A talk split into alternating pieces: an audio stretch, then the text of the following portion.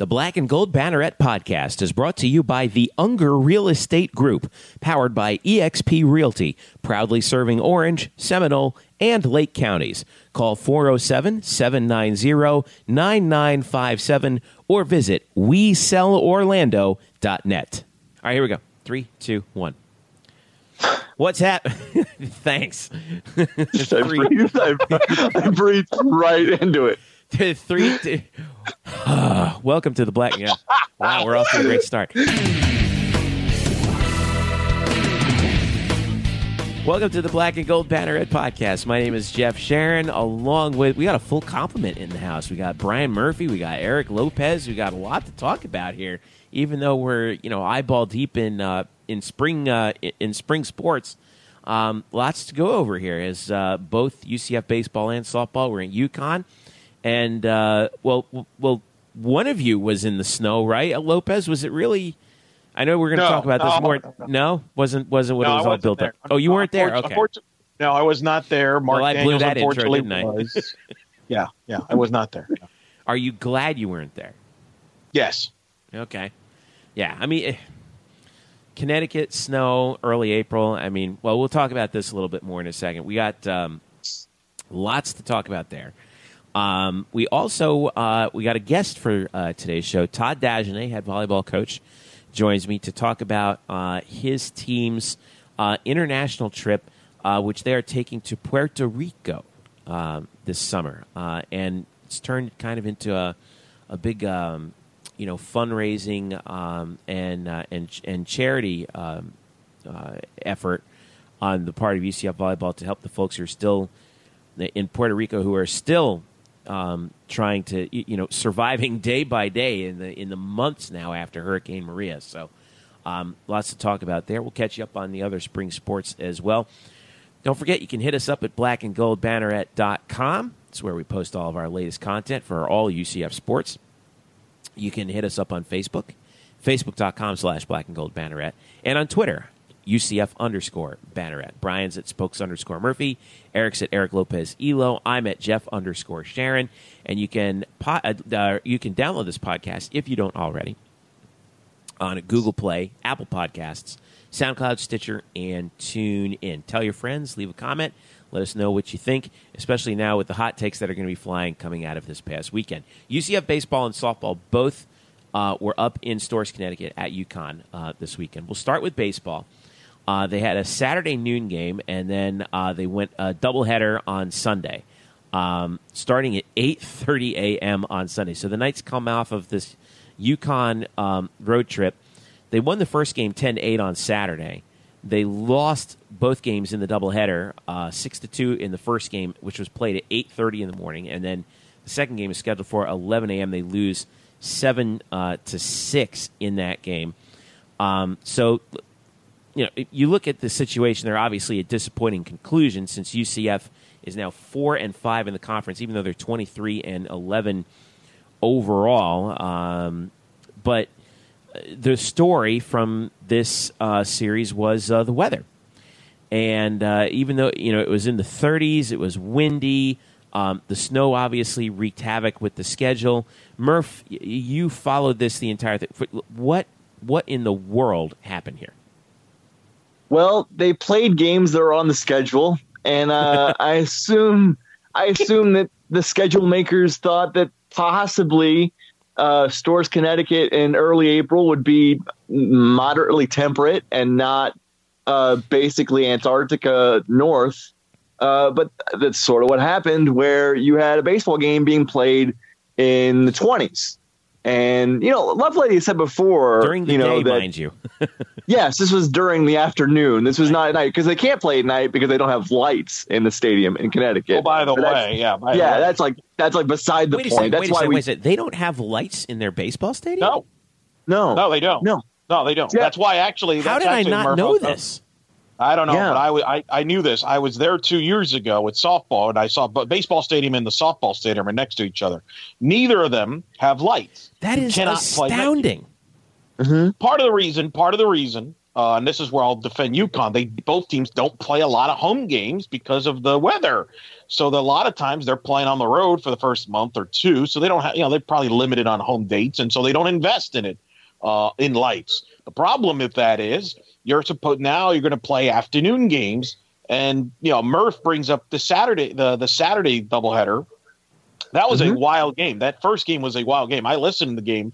Uh, Mark was calling the game online. I was 10 listening. to I think 8 you in and Murph, 11 you- innings, by the way. yeah, I think you and Yeah. me, Murph, were listening to the game at the same time because I know we were taught we were kind of talking on social media during the game, Yeah, and it was a, wi- a wild game. UCF made like five errors. They made this incredible comeback. They were down eight to four in the what was it, in the ninth inning, Murph, with one out. They were- I think it they was. were down. They were down eight to four with two outs and men on the Yeah. corners, and t- and tied it up. Wow. Yep. And then so they win the game. They send it to extra innings. They win the game. They've got all this momentum, and they decide, yeah, we can't play because we have no lights. So instead of trying to, and there, and I remember the clock. I'm like, and I remember I told Murph on social media, hey, I think they probably have about two hours, maybe, of daylight to get this next game in. At least get a majority of the game in. And as I said that, I was listening on the uh, the broadcast, and I hear the PA guy make the announcement in Connecticut. There's no more baseball and they rescheduled it for a doubleheader at 8.30 in the morning mind you the, this game on saturday ended like at 3 what was it like 4 o'clock murph five close yeah, to like 5 four, The- like four thirty. It was supposed to like start again like five fifteen or something like that. Yeah. The the the 8:30 a.m. game, they they shortened it to seven innings, and that enabled it. So they were they were done with it in two and a half hours. The final of that was six to two UConn. So then they played nine in uh, for that 11:30. At, at, at, they played nine innings in the 11:30 game um, on Saturday, and that game lasted three hours and 27 minutes. So so it was so it ended around 3 p.m which you know at, at that point you know you're still in the w- it's the the weather report by the way they, they always put the little weather and I love UCF is getting really kind of kind of cheeky with some of these. Um the the weather report for this was windiest place on earth. Snark. no i believe it. I believe it. I've been up there. And by the way you mentioned the game ended around 3 o'clock the bottom of the ninth was the last inning they were going to play regardless because ucf had to fly out get out to boston to fly Mhm. out of there right so that game was which by the way is no easy is no easy trip from. Storrs Connecticut to Boston Of course not. Well. It's, it's absurd. So my issue is, and I'll defer to Murph after this. I think UCF got hosed on a many levels in this. But number one, I think if they play that second game on Saturday, it's a completely different series because UCF had all the momentum. UConn burned out its closer and its bullpen. I think they would have had the momentum. Instead, they the momentum was shot. UConn was able to recover. Not to mention you're playing in non-baseball. Baseball was not invented when whoever created baseball, and I don't know who the heck invented baseball, but whoever invented baseball, I don't think had in mind, hey, let's play in 30 plus degree weather with wind blowing.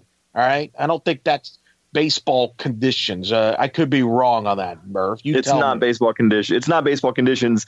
Uh, and and by the way, I, I know who invented baseball. The name is the name is escaping me right now. It's not Abner Doubleday, who is often credited, but it's definitely not Abner Doubleday. So I know that the first go there. baseball game was took place in Hoboken New Jersey Yeah. Uh, oh, that- see, see, now I'm trying to figure it out as I scour the yeah, internet. Elysian, Elysian yeah it was at Elysian Fields um, Yeah.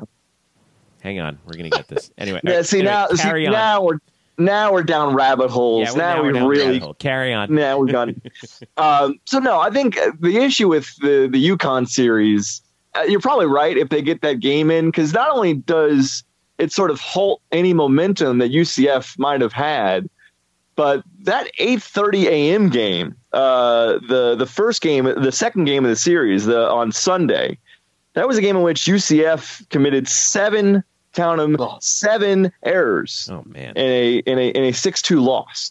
Now the weather report for that was 30s and clear, but I'm going to guess it was a little below 30s, maybe 30. I've heard that it was probably wind chill in the 20s. And uh, talking to talking to Greg Lovelady today, uh, he said that he doesn't think he said on the record he doesn't he doesn't know whether or not they should have been playing that series, which will tell you right now he doesn't think they should have been playing that series. And he's got a point because you know there are some conferences uh, major conferences where if, if, the temperature drops below a certain level, I think uh, the Big Ten stops at 40. Once the temperature gets yep. below 40 for a Big Ten game, they stop playing. Um, hmm. So, so for them to play, obviously, it's a home field advantage for UConn because those kids can live in that weather. But it, it certainly hurt the Knights, and he attributed those errors. They made 12 in two games up there at UConn. That's incredible. Uh, he attributed those errors to basically nothing but the cold. We have talked a lot about this team's defense and their mistakes in the field, um, but they were clean against Miami on Wednesday night. And those 12 errors in two games, the first two games against UConn, he said we're, we're purely due to the conditions, the kids not handling it. And although he has talked about, you know, the kids need to handle if they want to play in the pros, they need to handle playing in fall weather and October weather. But this was different. This was uh, this was beyond the wall almost. So you know, and, and Murph and Murph. Here's the thing, because it's funny how people are like, well, both teams played in those conditions. No, first of all, you can't duplicate that. You can't practice yeah. that. It's not like when you're used to playing in 75 degree weather and 80 degree weather uh, you can't duplicate that. It's just not. It's not possible. Um, mm-hmm. Number two, anybody that's played in cold baseball, that is brutal. Like the the you know the bat, you know their hands, you can't get a grip on the ball. Uh, I think that caused actually Murph. If you remember in that in the last game of that series, I thought it was uh, where UCF kind of lost control pitching wise. What was it? A wild pitch walk off. I guarantee yeah. you, part of that was losing the grip of the ball because if you're not used to playing in the cold, the ball is diff- feels different. I I've known this from talking to baseball players and softball players. It has absolutely a huge impact, and uh, it mind boggles me that we're letting student athletes participate in, a, in, in in college baseball games and college softball games in 30 degree weather. Uh, risking health. And I'm not being dramatic about this. I mean, there are certain, you can get pneumonia, you can get sick real easily if you're not careful. Uh, I understand professionals play in that kind of conditions, but they get paid a lot of money. Uh, college players don't. I thought it was a joke that the series got played, um, and I thought, I, to me, I, t- I throw it out. I would actually, what I would do, I would put not an asterisk, but I would put a snowflake next to that that series. Each result, put a little snowflake. If I was running the uh, media guide, and just remind them, well, there's a snow asterisk there. Basically, it's what I would do. It's unfortunate and I agree. I think the league. I do agree with the the Big Ten for crying out loud, which is a Midwest conference. They're used to this weather. Has a weather.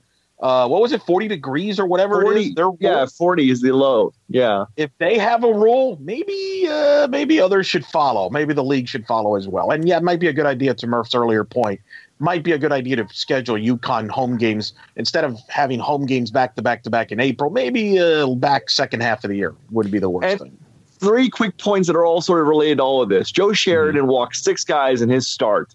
And although Joe's had a little a little problem with control in some starts, uh, again, Coach Lovelady attributed those six walks to the fact that he couldn't feel he didn't, he didn't have a good yep. feel for his pitches. He literally yep. didn't have a good feel for his pitches. Um, and also, the, I think UCF has 22 games left. Uh, 19 of them are in the state of Florida. The other three are in Houston. So mm-hmm not, we're done with the snow. He also he also uh, wanted to say Coach Lovelady used the phrase. I don't think it was. I don't think this is also uh, accidental. He used the phrase that the series against UConn snowballed on them. Uh, oh, like that. Look at that. He's a, yeah. he's a wordsmith. Now let me say this. Let me. I know it's all negative here. There is one positive. The one positive they gained from this is UConn's a good team, and Jeff, you can speak to this. You've covered the baseball championships in Clearwater, which, mm-hmm. by the way, last I checked, Martin, Jeff, you can confirm not 30 degree weather in Clearwater when no. they play over there in, for the Bay. Okay. Um, Connecticut's a real good team. Coach Pender is maybe is one of the most underrated coaches in the country, considering the success he's had at Connecticut. So UCF benefited from an RPI standpoint playing that series. So I will say that in fairness. Uh, and UConn is a very good ball club. So let's not, I, I don't want to make it uh, that I'm discrediting the baseball team uh, for their performance and being a good team. That's a good team. That's a good team. And that was that was a wild series back and forth. Mm-hmm. Uh, it, it, had a little bit of everything, and so um, I, th- I I would not panic. I would not flip out as far as what does this mean for the season. I kind of throw it out. I the NBA. If you follow the NBA, there there's this term a schedule loss, where a team maybe mm-hmm. sometimes is playing on a back to back one night and they're playing a team that's just fresh at home and they get blown out. Well, that's a schedule loss. I would equate this series to a schedule loss. It's a playing up north in a bad weather in a bad time of year. That's a schedule loss. Well, schedule loss or not, UCF right now is four and five in the league, and if you look at the baseball standings, they're third from the bottom. All right, so I guess my last thing on baseball, then we'll move on to softball. Murph, do we hit the big red panic button now? No, and I know Jeffrey. Jeffrey I, has I that have big my, red I have my finger on the button. I mean, he's already fired Aaron Boone, so he's pushing the panic button on the Yankees. Twelve games in, and I know you're ready to just smash the heck out of this panic button on UCF baseball. But you can like turn the phrase of like they're third from the bottom. They're also two games out of first. So Mash uh, that like, thing like the A button on a Nintendo controller.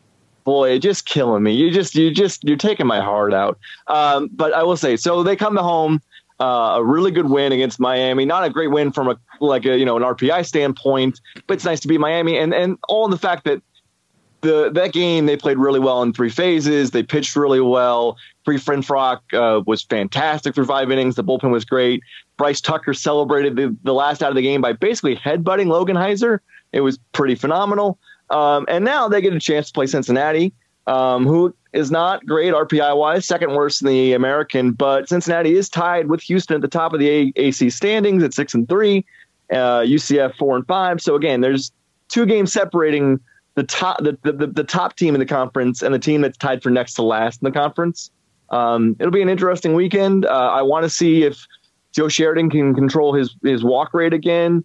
Uh, JJ Montgomery, you know, Lovelady had said JJ Montgomery has sort of broken through that that wall of, you know, dealing with longer outings now that he's out of the pen and into the starting rotation and dealing with his first major season in, in D1 college baseball. How will he respond? Uh, he was actually pretty good in Connecticut, and he was pitching in that game where they had a bunch of errors. Uh, if he had better defensive luck, he probably gets the win there. Uh, and Matthew Mika is hitting 390 since his early season slump, and Rylan Thomas is bar none one of the best hitters in the country.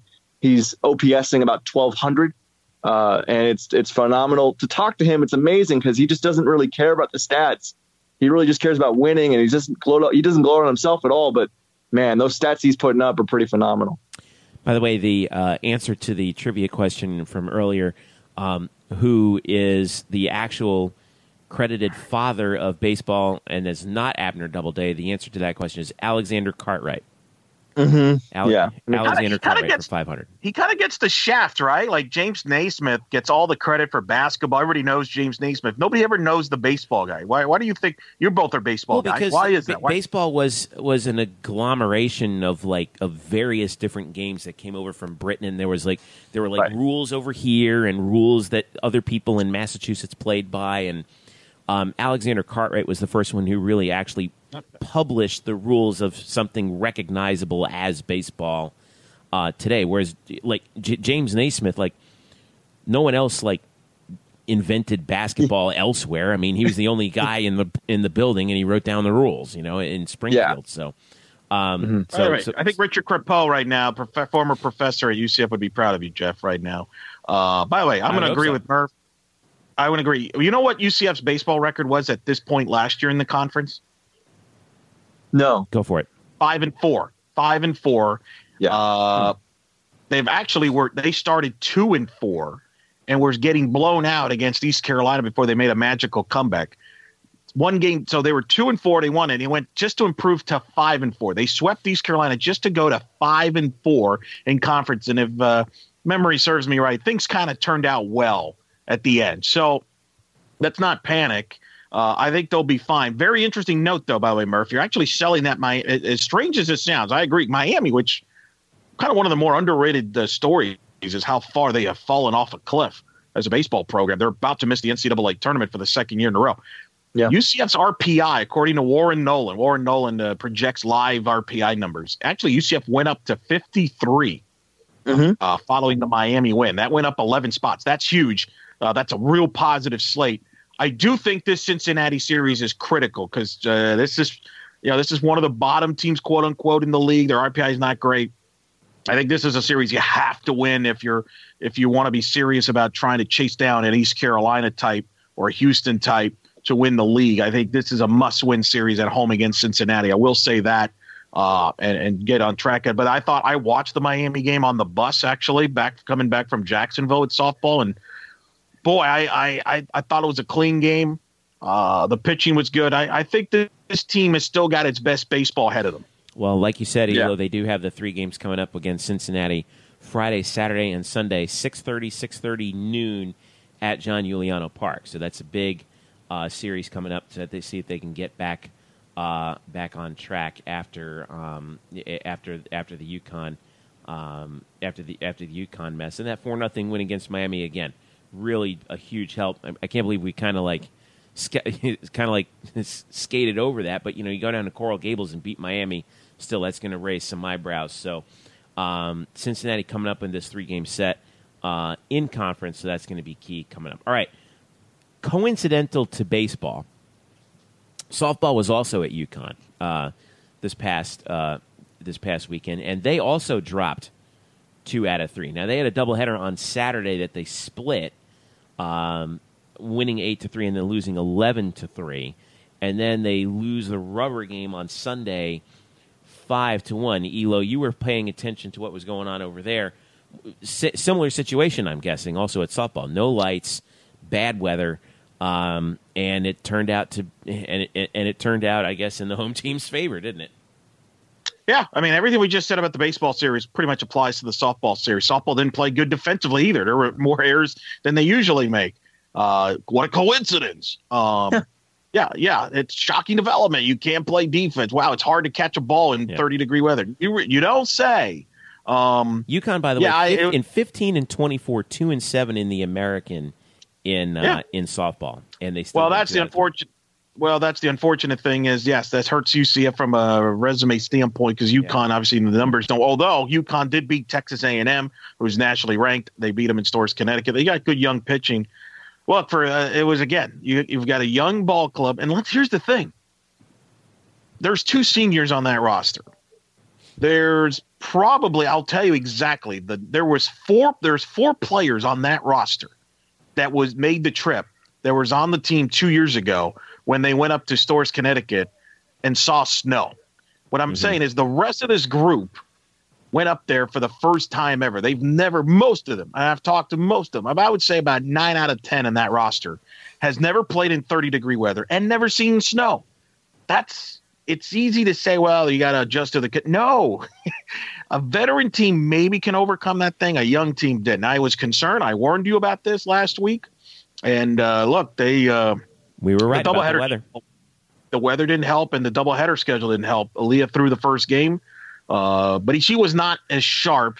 And it's probably similar to what happened with Sheridan. She had, grip issues. You're not. She's never seen that. She's never pitched in cold weather before. Uh, it's a different animal, and that's just the reality. And people could say it's an excuse, but no, it's not. Baseball is not supposed to be played in cold weather. Let me know when you've ever seen a great baseball game being played in 30 degree weather. It doesn't happen. Look, you want to know why the Yankees are struggling? It's not because they have bad players or bad managers, because they're playing in bad weather. Oh, Right. I don't know about. Well, hold on, hold on. No, I don't know if we want to go there. I don't know if we want to go there. I think Jeff, Jeff is already hung my- up. Jeff just Jeff, I'm gonna Jeff keep- just hung up. I'm going to keep my mouth shut on this one. are you really going to throw Aaron Boone out after 2 I'm- weeks? I'm, You're- I'm you're keeping my mouth shut.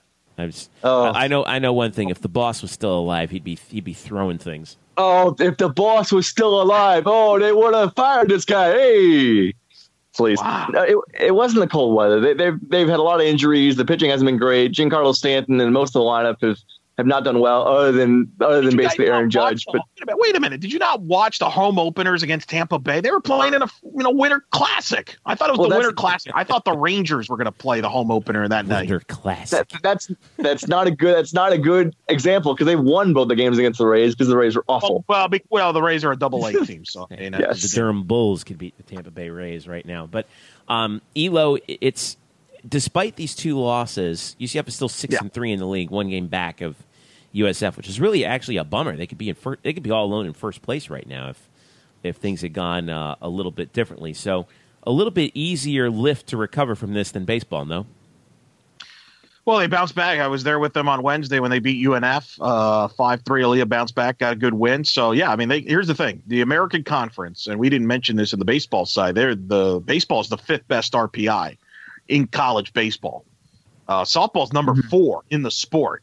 Um, so the point is, the reason I bring that up for both sides is there are still a lot of quality games to go here where both teams can really, you know, they're they're going to play themselves into postseason or play themselves out because they're going to get opportunities. And I think for softball, it starts this weekend. They're going to play a Memphis team that's in the 64 RPI range uh, that has beaten Ole Miss in their schedule. Uh, from there, they're going to have to go to Wichita State, who could be in a position to host. They're in the 20s in RPI. South Florida's in the 30s in RPI. I mean, this league, top to bottom, is strong. I think it's a three to four bid league. And uh, the question will be it's a banged up UCF team. Again, I mentioned this, not excuse. It's a fact. They went up there and they had some na- injuries that developed because of the weather in part. Uh, so they're not 100% health. And that's what I'll leave it as that. So they're going to get over that. Memphis is a tough team. It's going to be a big series. It's a big home series. I just like I said, it is for baseball. I think it's a big one for softball because after this series, they got to go to Wichita State. I'm talking conference games only. They got to go to Wichita State and then they got to go to USF right after that. And you can make the argument that those are the two best teams right there with Tulsa in the top of the league. So this is a big series for them to kind of stay up there at the top and then take their shot with Wichita and USF on the road. Because uh, if you lose this series, now all of a sudden it's kind of like you're digging, you're kind of putting yourself back in the pack. So this is a big series. I think we'll learn a lot, see how they handle this. But I am concerned about the offense because they're a little banged up right now, and that that's got me concerned. And they're a little banged up in the pitching staff, so their depth is not as good right now at this hour. So um, it, it's going to be interesting to see how they fare against Memphis. But again, lots of games to go top four RPI. You got a lot of quality games to go. It's going to be very. I think they got a shot here to still accomplish their goals, but it's it starts this weekend. 60 RPI for UCF softball right now. Uh, their upcoming uh, schedule, where is it? There, pulled it up. You know, after that five to three win over UNF, home for Memphis for three uh, Friday, Saturday, Sunday, and this is a big weekend too, Elo. Not just because of obviously you know you're trying to get back on track after losing to um, UConn, who had an RPI in the in the 100s, if I'm not mistaken. There, um, but it's uh, alumni weekend coming up. It is. Uh, there's uh, a lot of the alumni are coming back this weekend. Friday night's game, Janation hoster, you know very well, Jeffrey mm-hmm. will be throwing out the first pitch. Uh, Saturday, which I believe you're doing PA. I'm doing PA uh, Friday and Saturday. All right, good. So you'll get. Uh, I'm giving you an advance notice on this because I wrote most of your script already. Uh, good. Friday, Janae Put it in my Dropbox, but when we're done recording, I think Timmy, our marketing guy, has got it for you. I think I, me and him, him, he went on the trip to the UNF game, and him and I kind of ironed it out a little bit, along with the, you know, so we took care of business. Uh, so Saturday, the 2008 Conference USA uh, championship team, the 10 year anniversary, by the way. They will be honored before the game. They will be introduced separately from the current team per Jeff's request. so they will be, now, uh, I believe, introduced. I'm just throwing. I'm just stating facts. Uh, I believe, at least at this recording, things may tweak or be changed by the time you get to the ballpark. But I believe, as I've been told when I last uh, spoke to the company, is that the team will be the 08 team will be introduced following the Memphis team's introductions. Um, and then after the the 08 team is introduced, then you'll introduce the current team. But a, a lot of the 08 team will be back, um, as well as some of the staff members on the 08 team but a lot of the alumni will be here as a whole. Um, the whole weekend, Sunday, they're gonna it's, it's an 11 a.m. game now. Uh, will be uh, they're going to honor a lot of the alumni that aren't on the 08 team necessarily, although some of them are probably be included. Uh, will be in, in, introduced before the game as well. But that's going to be a cool deal. Allison Kime will be throwing out the first pitch on Saturday. Uh, I know she's excited about that. So it should be fun. It should be a lot of fun. And then I know that the alumni after the game on Saturday will be eating with the current team at the batting cage uh, afterwards. So it's going to be fun. It's great to always see the alums there. I know we've talked about how Greg Lovelady's kind of enthused the the alumni coming back to baseball, and I think you're seeing the same thing now at softball. We've had a good turnout of alumni where they've gone in road games, and uh, a lot of them, from what I understand, will be back uh, this weekend. So I think a lot of people are very excited about that. Should be a fun uh, fun week, week weekend from that standpoint. Cool. Well, I know I'll be there. I know you'll be there, uh, and it's good to have the team back home in uh, in in above freezing weather for once. So, uh, hey, what? Right. I mean, in normal weather. By the way, real quick, real, quick. I know. I do think at some point, long term here, because I hear UConn fans on message social media constantly complain they don't have a rival in the league. They don't have, you know, they missed this to the Big East days, yada yada yada.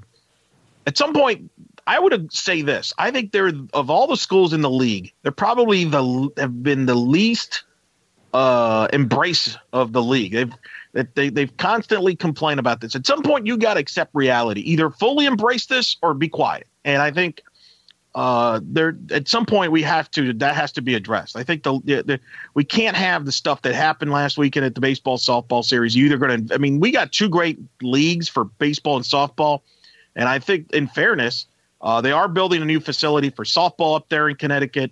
But I do think look fully either fully invest or don't you know or get out would be my advice. Well, that's easier said than done. I, I mean, it's you know that's that's like well, the just same. be quiet. That's like the Just same argument then you of well that, that they make about UCF football. We'll join a better league. Oh, okay, man, we hadn't thought about that. Oh wait, yes, we have. well, no, but here's the thing. Here's the thing. The reality is this. I hate to break the news to you, UConn. You're never going to be any good in football. Nobody's going to care about your football program. So you have a choice to make. You could be really good. You're you're already good at basketball. You hope you are anyway. It meant with Dan Hurley. We'll see. Um, embrace baseball and softball, or if you don't, then get out. That'd be my advice. Either embrace it or get out. Get out and go where? Go back to the Big East. Go to go to the Big East. Play your little basketball, and then you know go play your football where probably it belongs, like some other division, like Murph? the MAC. Oh, what? I, I'm sorry. I I, I left. I checked out there because I heard a man screaming, "Get off my lawn, you con! Get off my lawn!" I mean, can you just just a, uh, we're in a really you're in a good league. Stop complaining, Is it, fans. is it, is it the, okay? Is it UConn's fault that the fans feel that way? Yes, partially yes, I Why? do because I don't because I don't think they've done. I don't think they've they've kind of enabled that thinking. I think they've enabled that thinking, and Geno Auriemma has said that. I have you've been there. He's talked about their fans being spoiled, how they complain when they don't beat a team by fifty. Yeah, but that's a whole different reason why. You know what? UConn fans and Yankee fans are a lot alike. They're spoiled brats How who dare you. overreact and one manager's How no. how dare you? I mean, really, How dare you. Eric, what have we ever done to you Well, to deserve? Okay, okay. I- I- all right. I'm pulling. I'm pulling the managing editor card and saying we're going to take. We're going to take a You- break right wait, wait. now. Let me, let me ask you something, both of you. How do you defend booing Giancarlo Stanton in his home opener? It's How do New you York. defend? It's New York. mean Don't New don't York? strike out five times. It, it could, Oh, you know wait. you know how you know Eric. You know how it is. The minute he hits a home run, he everyone loves him. It's it's How about- how it's about you guys all or nothing down? with Yankee fans. What are we going to do? Sit This- on our hands? Now it doesn't make it doesn't. Well, don't tell me to settle that. I'm the one trying to fire Aaron Boone. Um, I mean, I, I mean, This is this. It doesn't I'm, I'm going to live with this the rest of the year, aren't I? You are absolutely. You're firing him five percent of the way into the season. Um, you, uh, it's not like it's not like booing Giancarlo Stanton is any less ridiculous. Like it's ridiculous. They booed him in like the eighth game of the year, and I know he's been bad, like relatively, but like it's it is what it is. Like it's it's stupid. It's it's asinine. It's ridiculous, and it's what they do. So I'm just gonna sit here and let them do what they do. I'm gonna let Philly fan try to run Gabe Kapler out of town after game one. All right, because that's what they do as That's- well. It's it's ridiculous. It's It- stupid. It's asinine. It's what they do. That, Jeff, that- do you want Gabe Kapler fired on the, as a Phillies manager too? no, mean, I want he- I want them to keep him. Please keep keep keep Gabe Kapler in Philadelphia. I beg you. I beg you. All right, let me let me let me intro- let me in- educate both of you and all Yankee fans about Giancarlo as someone who has followed him as a Marlins fan. He's Uh, yes, always bad. Very he's always unaware. bad in April. He's always bad in April. He'll be fine. All right. Once the weather actually improves in New York, he'll start hitting. Here's here's- we're going full circle here. He hasn't played in good weather. He's not used to playing in those type of conditions because when he played in Miami, they had a dome. They played inside of a dome. Basically, he'll be fine. Just give him a break. Settle down. Who's All right. Giancarlo Stanton? I haven't heard him since he was Michael Stanton. Who's this guy? Who's this guy? Like I don't watch him. Oh, boy. In the meantime, I'm going to frantically check the 10 day forecast for the Bronx. And uh, when we return, uh, we're going to switch gears over to volleyball. Great conversation I had with Todd Dagenais this week, a head volleyball coach, uh, filling us in on the details of his team's uh, international trip. You get to do this once every four years. In the NCAA, and um, they're going to be heading out to Puerto Rico for a great cause. So uh, we have that coming up here in just a second. Stick around. We're going to take a quick break, and we'll be right back. This is the Black and Gold Banneret Podcast. The Black and Gold Banneret Podcast is brought to you by the Unger Real Estate Group, powered by eXp Realty.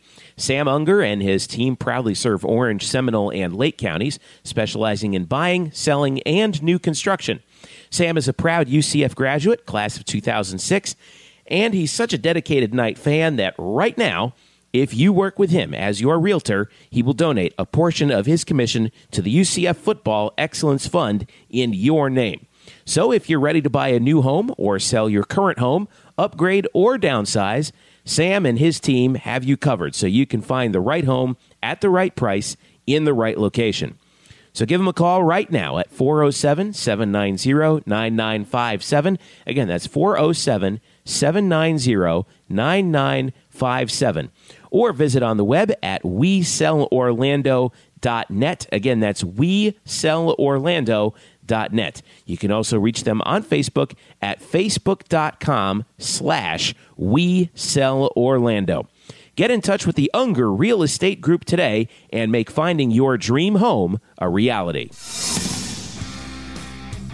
Hello, Knight Nation. I'm Andrew Fegley. And I'm Trey Strelko. Um, uh, um, where are we? This isn't our usual spot. It looks like we've landed in the Black and Gold Banneret podcast. Oh yeah, I've I've heard of those guys. You know, Nightline has UCF sports covered. Week in and week out, we bring you interviews with newsmakers and in-depth analysis of UCF sports. Subscribe to our weekly podcast on iTunes, SoundCloud, Stitcher, or wherever you get your podcasts. Be sure to subscribe to Nightline on YouTube, like us on Facebook, and follow us on Twitter at UCF underscore Nightline. Trace, can we go back to the 1148 studios now and start working on our next all-new Nightline? How do we get out of here? Go Knights! Charge on. Now back to you guys in the Black and Gold Banneret podcast. All right, welcome back to the Black and Gold Banneret podcast. Jeff Sharon, Eric Lopez, Brian Murphy with you. Uh, Facebook.com slash Black and Gold Banneret, blackandgoldbanneret.com, and UCF underscore Banneret uh, on Twitter. And this gives us the opportunity to, ju- to, to, to ju- put in our breaking news drop. Here it is. Yes. What do you got? Big news. Obviously, as we record this on a Thursday night, the Big Three draft, which is a big three on three league run by Ice Cube, is doing their big draft. And with the 14th pick in the draft, the Ball Hogs, yes, that's the team and franchise name, the Ball Hogs, which is uh, led by the player captain Brian Scalabrine, by the way, This is amazing. and amazing. Josh Childress, select Jermaine Taylor with the 14th pick. Jermaine Taylor, baby, is going to be back and playing on the Big Three, which uh, most of their games are on FS1 and all that. So JT getting some basketball on the Big Three there this upcoming uh, summer here coming up here in the Big Three league. He's already. I'm. I'm already putting in. Um, put putting him in uh, in the running for the MVP of the league. I'm doing it right now. By the by the way, have you seen like the draft? Like, did you look at like who else was drafted? Well, yeah. No, it's not- pretty. It's pretty awesome. all right. Well, We got- Bird, we got- Birdman, Chris Andersen. Birdman. Birdman was fourth. He was um, the fourth pick. Jason, Q Rich. Jason Maxiell, Q Rich, Ryan Hollins, Salim Tenth. Stoudemeyer, Robert Robert Hite from Miami. Remember him, Eric? Um, yeah. Marcus Banks, Mike James went. Bonzi Wells went 18th overall. Bonzi. Bonzi Wells from the like Rasheed Wallace. Yeah, from the Damon Stoudamire, Jermaine O'Neal Blazers. uh, Ryan Gomes from uh, from Providence. Providence. Yep. Yeah. So Jermaine's in actually, I I- think, some pretty interesting, uh, some pretty interesting uh, uh, company, and you know, for a guy who's, you know, he he could, he's good enough, you know, young enough where he could dominate the league if he can score. Oh, he's in great right? shape. I mean, I, he'll flourish. He'll flourish. I mean, Andre Emmett, Now former gonna- Texas Tech number two watch, pick over. and, and he was up at the draft. By the way, they televised the draft on FS1. I see that.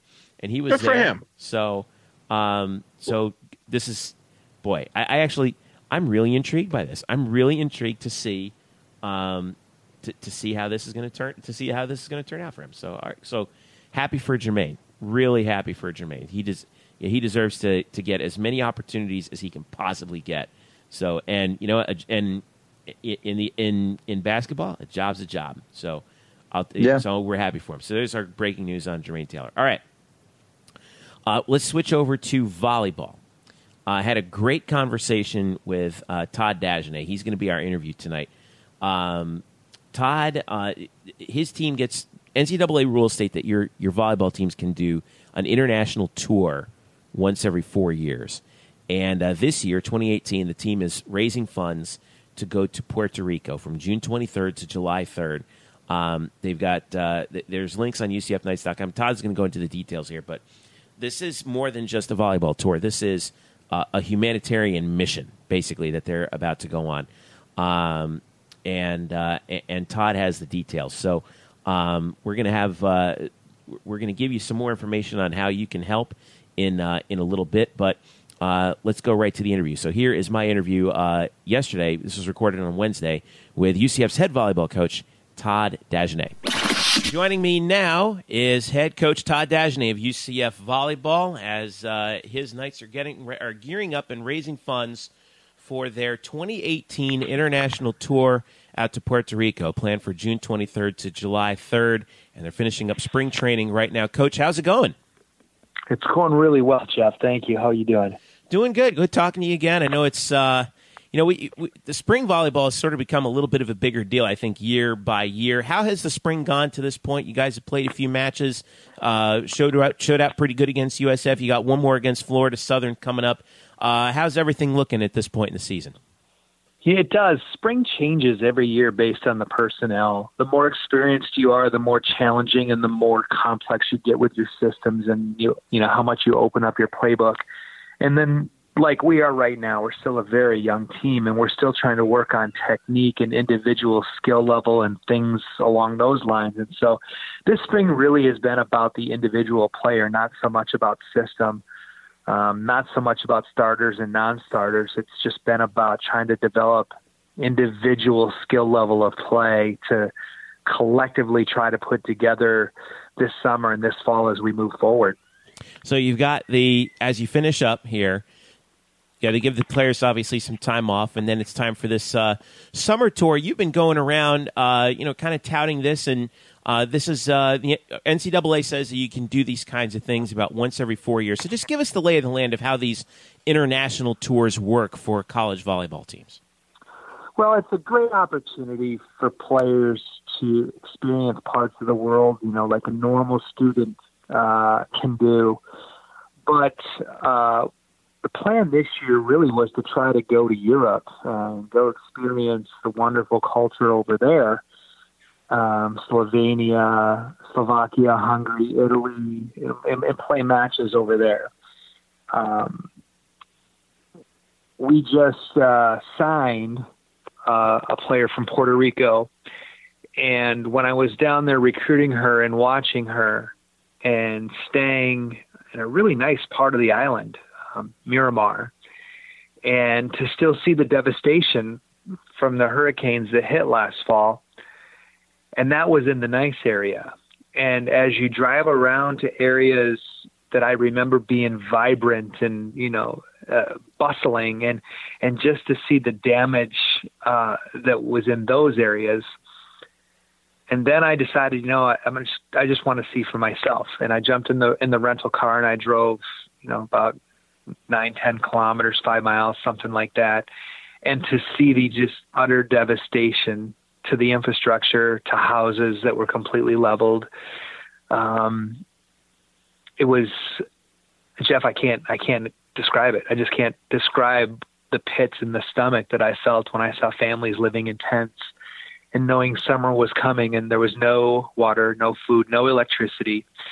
Um, I can't even imagine, you know, uh, what they're living. You know what that what that what that's like living in, in that kind of situation. So Yeah. I instead of taking the team to Italy, I thought, you know, this is a great opportunity. You know, the UCF athletic department does such a great job with their Knights Without Borders program and reaching out and doing community service and recognizing our neighbors that are out there.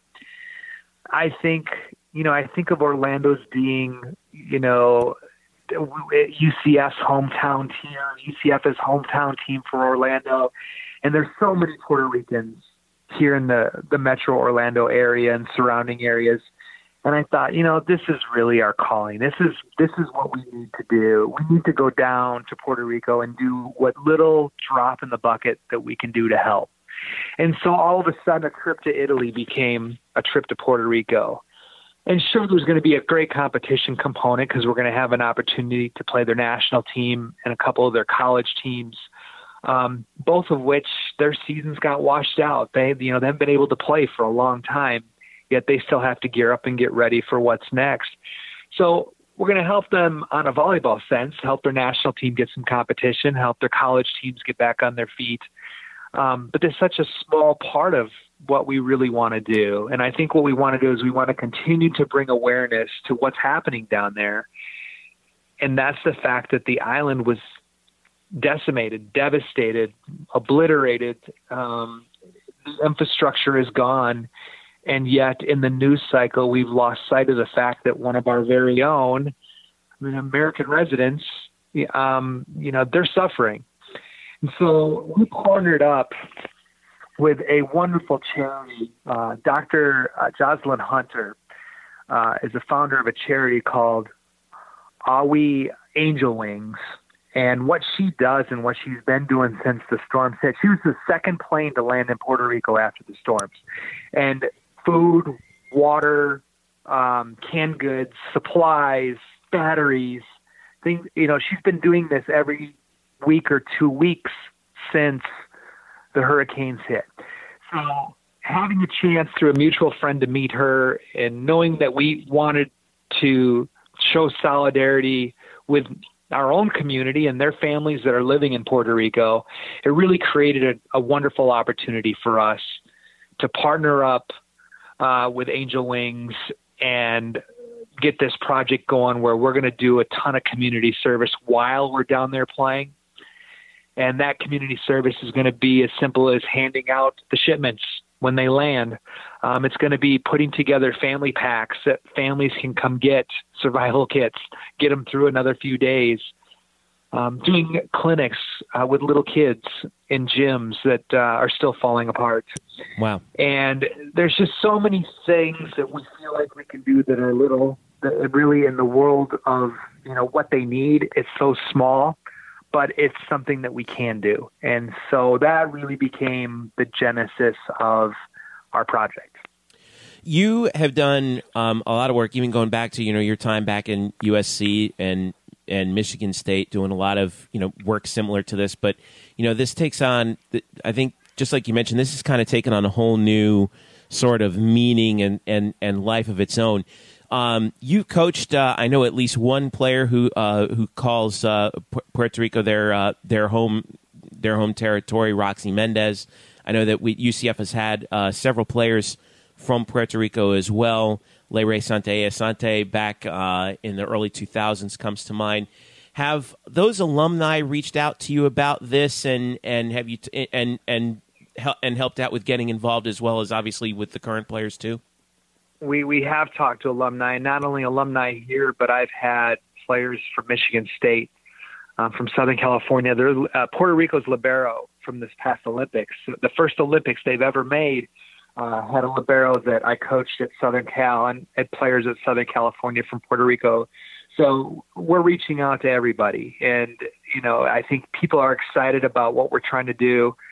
I think we're starting. It's just starting to swell, the groundswell of support um, with the local community understanding that um, UCF is behind the the people of Puerto Rico as well as the people that have got out of Puerto Rico and now settled into Orlando. We've obviously had a huge influx of people from Puerto Rico. Um, talking uh, to many friends down there, they joke that the capital of Puerto Rico is now Orlando, and there's mm-hmm. a lot of truth to that because there are um, hundreds of thousands of people that have moved into the Central Florida area. Yeah. Trying to escape what's happening down there right now. So I've been in contact with a lot of people, and, and people are are stepping up and they're helping out. And uh, it's just really exciting to see how how people are taking this. For me, this is now personal. This is not just charity work. I, we have several people involved in our program. Our volunteer assistant last year is Puerto Rican. His family is still down there. His, his brother is here, but his family is down there. I mean, so th- I mean, this is personal at this point, and I, I, I really want. I want our program, I want our athletic department, I want our university, I want our community to step up and and do whatever it is that we can to continue supporting the recovery down there. And if nothing else, you know, I, I don't know that we're going to be able to fix the electrical grid. We, you know, we can't we can't fix the fact that water's not running. Um, but what we can do is uh, we can try to help them out on a day to day effort and continue with those those organizations and those foundations that are religiously flying things down to help support and you know get the basics to the people down there that need it most. Yeah, this is definitely. I mean, it's it's been a worthy cause, you know, and and you're so right about what you said earlier about how it's just kind of fallen out of the news cycle, and it's really a shame because these are also our fellow, you know, American citizens who are down there that are struggling and and uh, you know just to meet day to day basic needs, low on Maslow's hierarchy, if you will, and um, and it's amazing. So I, the big question to you now is, what can we in the UCF community do to help? Well, I think right now the best thing that we can do is the volleyball team is still in the process of fundraising, so we can go. And we're just finishing up that fundraising process. It looks like we're about seven or eight thousand dollars short of our goal of twenty-five thousand dollars. People can go right to ucfknights.com, click on volleyball, click on donate, there'll be more stories coming out about uh, other ways of donating. If people want to donate pallets of water or canned goods or things like that, um, we'll make sure that we include that information for the foundation um, where people can donate to that should they choose to do so.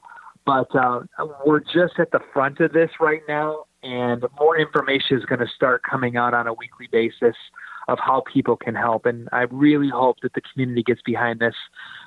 The one thing that we're really taking ownership of, and we're just about to launch this, is a clothing drive because that's something that families need uh, as much as anything else. And so we're going to challenge students to clean out their closets at the end of the semester. I mean, you remember what it's like being in college. You really want to carry your clothes with you. you Right. know, the old clothes you're not wearing anymore. What all do you those do free, with them? all those free T-shirts that you get from all those events in the first two weeks of the There semester. you Yeah, go. Exactly. So what we're trying to do is we're trying to encourage students that are living in the dorms, living around campus, clean out your closet, bring it uh, to a central to, to a centralized area in a zone on campus, and just leave the clothes, and we'll take care of it from there. And so we're going to start a major clothing site here that we're about to announce, and uh, and we'll let people know through releases and through social media the best way to uh, donate unwanted clothing. And I really hope that we can just bring tons and tons and tons of clothes for all ages, men and women, boys and girls, babies, and and and just uh, get them on a chart, get everything on a charter flight, and ship it down along with the food and water that goes down every couple weeks. So that's really our our push right now. As much as this is competitive, and we're going to get some competition out of this, obviously.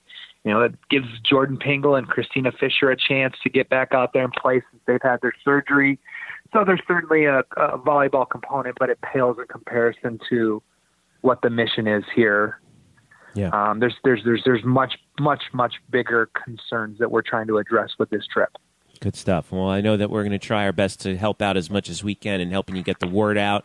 Um, and that clothing drive certainly is, is something that we're going to keep an eye out on too. I know I know I personally am, and Eric and Brian and Derek and the rest of us here at the Banneret, we're going to help you out every way we can with that. And we hope that everyone that uh, who listens to the podcast and hops on our social media channels and our website can also help out as well. So. Um, best of luck with the uh, with the clothing. uh, Best of luck, obviously, with the clothing drive. Best of luck with the uh, with the fundraising as well. And one more time, where uh, UCF fans can uh, help out with the fundraising as well. And just go to UCF.com, click on the volleyball where it says sports, and then there's going to be a button right there to donate uh, directly to our expenses going down. But then I would say follow us on Twitter at UCF underscore volleyball. That is where all of the news releases are going to come out as things are happening. And that is where they'll get their news on where they can donate clothes, where they can donate food, where they can donate water. Um, we'll get that stuff out in a timely fashion. So uh, please, if, for those that are out there, you know people that are being affected by this one way or another, or at least you know a relative of somebody that's being affected by this. And I hope that we can show that Orlando cares. I hope that we can show that we are Orlando's hometown team, and I hope that we can all step up and continue the efforts in the recovery of helping these people meet their basic needs. Because, like you said, it's it's gone from the news cycle, and they are still in desperate need of help. Right on. So we'll be sure to help that out. Head coach Todd Dagenais of UCF Volleyball. Also, don't forget to follow him at UC. Uh, excuse me, uh, UCF Todd. Is that right on Twitter? You got it. Uh, everything that we do, whether it's through UCF Knights uh, or at UCF Volleyball, also goes through my Twitter. So at UCFVB Todd, And then, of course, our volleyball is at UCF underscore volleyball. So uh, they can follow us along there, and, and we hope that they uh, continue to track our progress on this. Spot on, Todd. Thanks again, and uh, we'll talk to you again soon. Sounds good. Thank you. All right, thanks to Todd. UCF uh, underscore volleyball is the Twitter handle. UCF VB Todd is his Twitter handle. That's where they're um, going to be pumping out a lot of information. And if you uh, go to the UCF volleyball uh, page on UCFKnights.com, or you follow them on Twitter, you can. Uh, there are several links out there where you can actually um, donate for the Puerto Rico tour. Uh, and keep an eye out for the news that Todd is going to be pushing out for uh, the clothing drive. So, such a great cause, and I know that I have a bunch of um, clothing that I'm looking to donate as well. Um, yeah, and uh, it, and you know, it, if we can, as as much as we can, help UCF volleyball, you know, reach their mission of trying to help the people of Puerto Rico uh, who are st- unbelievable in the United States that we're st- that they're still recovering from the storm. Um, that it, it's a worthy cause. It really is. So we'll be keeping an eye on that and trying to push as much information as it comes to us um, throughout the rest of the uh, throughout the entire time. So, all right. Um, by the way, uh, I wanted to flip back to the Big Three thing real quick. You know who G. Rain Taylor's uh, head coach is going to be with the Ball Hogs in the Big Three League? Oh God, the anticipation. Oh yeah, Rick Barry. Oh, Rick Barry, S- sort of like unofficial NBA exile. Rick Barry. You know, so that's can we Yeah. try to can we try to get the Ice Cube, the commissioner? Is he the commissioner of the league? Right, he's the commissioner. I know he's the owner of the league. Maybe he's not the commissioner. I don't know who's the commissioner. well, if he owns the a- league, he can be whatever the heck he wants to be. Well, we need to bring him on. Let's bring on. I know. hey, Let's bring him on. Talk about JT and then talk about the old NWA. That's all I'm saying. Oh boy. I will say also this. That's a actually that's a great idea. I really don't want to cut that off because I think we should definitely have a podcast with Ice Cube talking about the NWA right now. I don't care. um, but Big Three play starts in June. There is a week in July, July twentieth.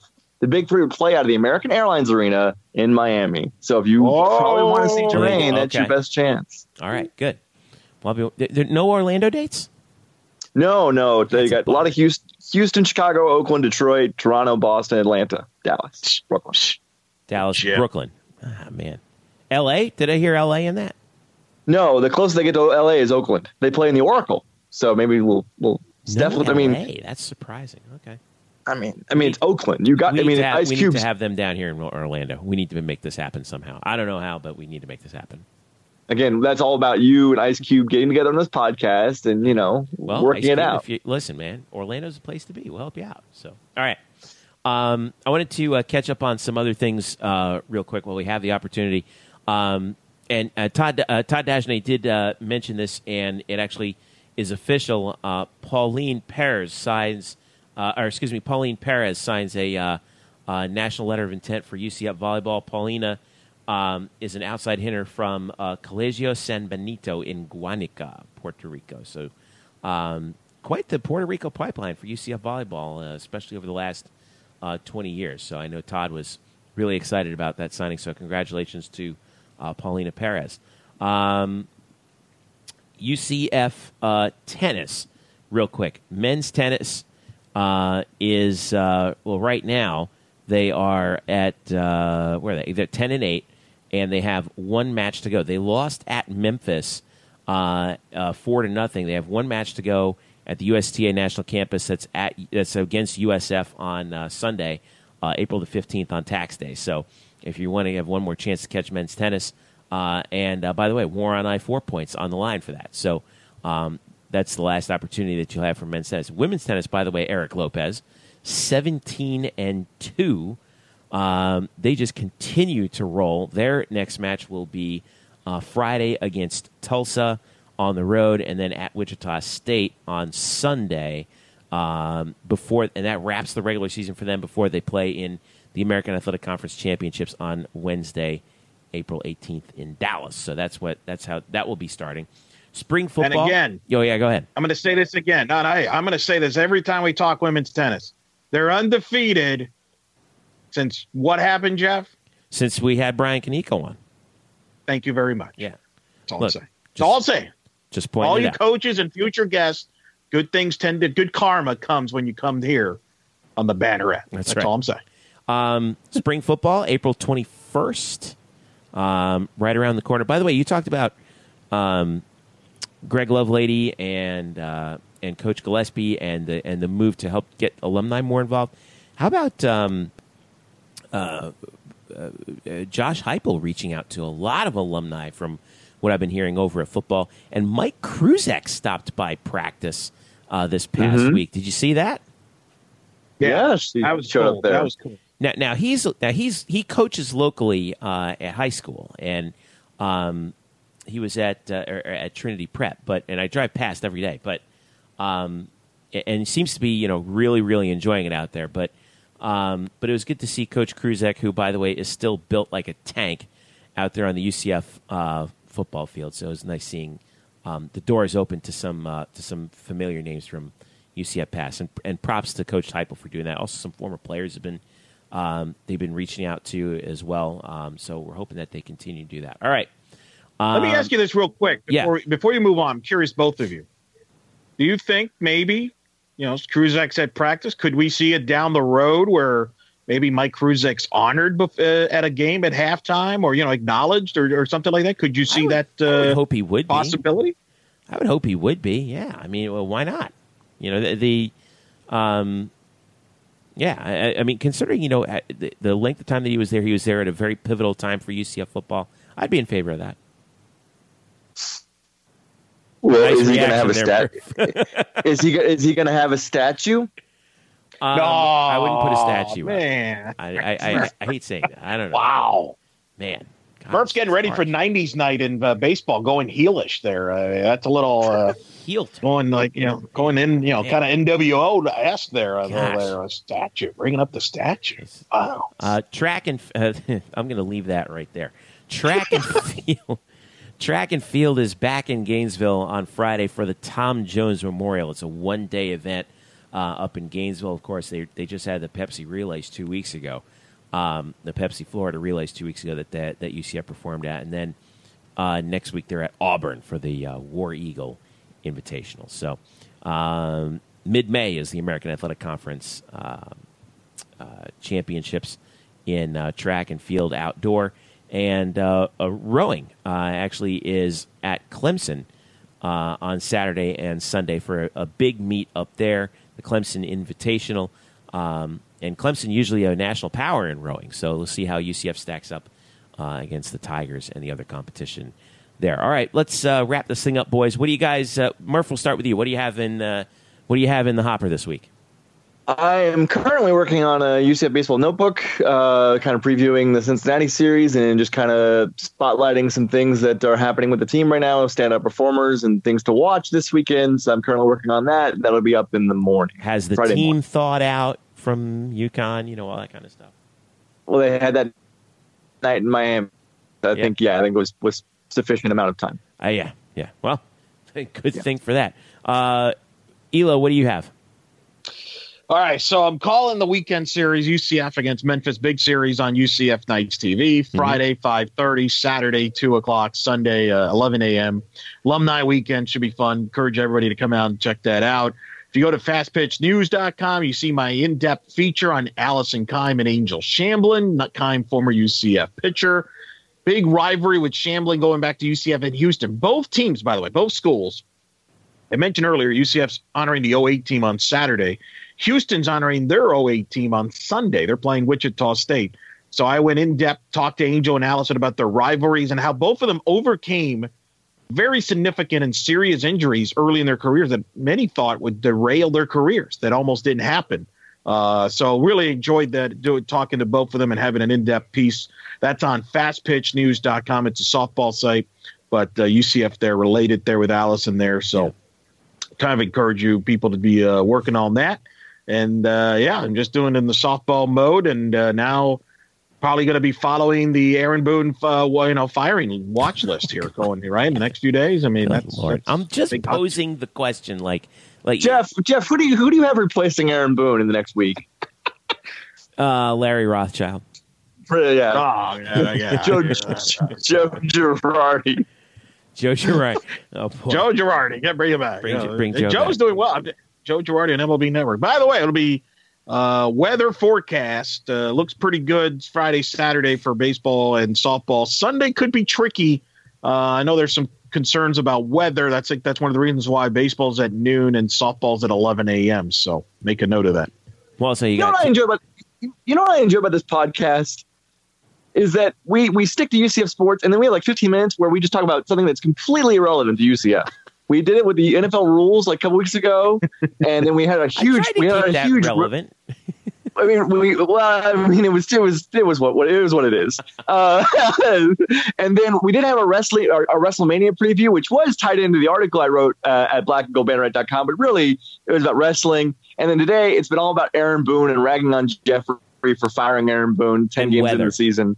Uh, And weather, And- and, and- really, and I mean, if you're not if, if you're not following, you know, Mike Seidel and Jim Cantore, I mean, uh, really, so I, I do enjoy that. Like you get a lot of UCF stuff, and then you get like at least twenty minutes of just random, just random. By the I like way- it. It's fun.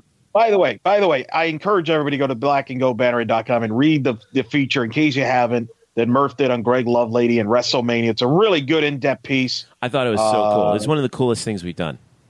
It's probably yes, I 100% agree, and I definitely believe it's bet it was better than the actual WrestleMania main event. Which, uh, Oh, that's that's.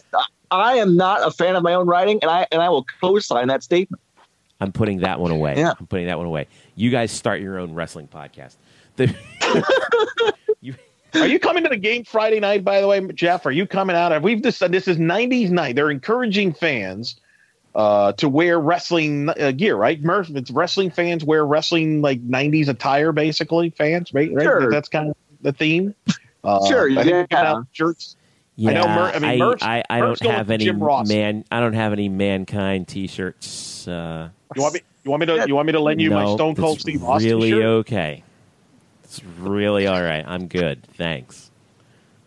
But I'm looking forward. I'll, I'll be sure to be there like four, five thirty, an hour, hour and a half, just so I don't miss any of the festivities or whatever is going to happen, which may not be anything, but I still want to be there. It's gonna be. I I, I know they're gonna have some crazy stuff to read off on the on the uh, on the uh, in the in between reads. But all right, let's wrap this thing up and get out of here. Uh, don't forget, you can follow us at blackandgoldbanneret.com where you have all the latest wrestling. I mean UCF news. Um, you can hit us up at uh, at facebook.com slash black and gold banneret and And at- Big Three League. Don't forget Big Three Big News Three now. News, yeah. And uh, UCF uh, or, or, and uh, UCF underscore Banneret on Twitter. Uh, follow me at Jeff underscore Sharon. Follow Eric at Eric Lopez Elo. Follow Brian at Spokes underscore Murphy. And uh, you can also download this podcast on Google Play, Apple Podcasts, SoundCloud, Stitcher, and TuneIn. Thanks once again to Todd Dagenais for his time and the effort that uh, UCF Volleyball is putting in uh, for the uh, people of Puerto Rico. Follow him at UCF VB Todd. That's UCF VB Todd.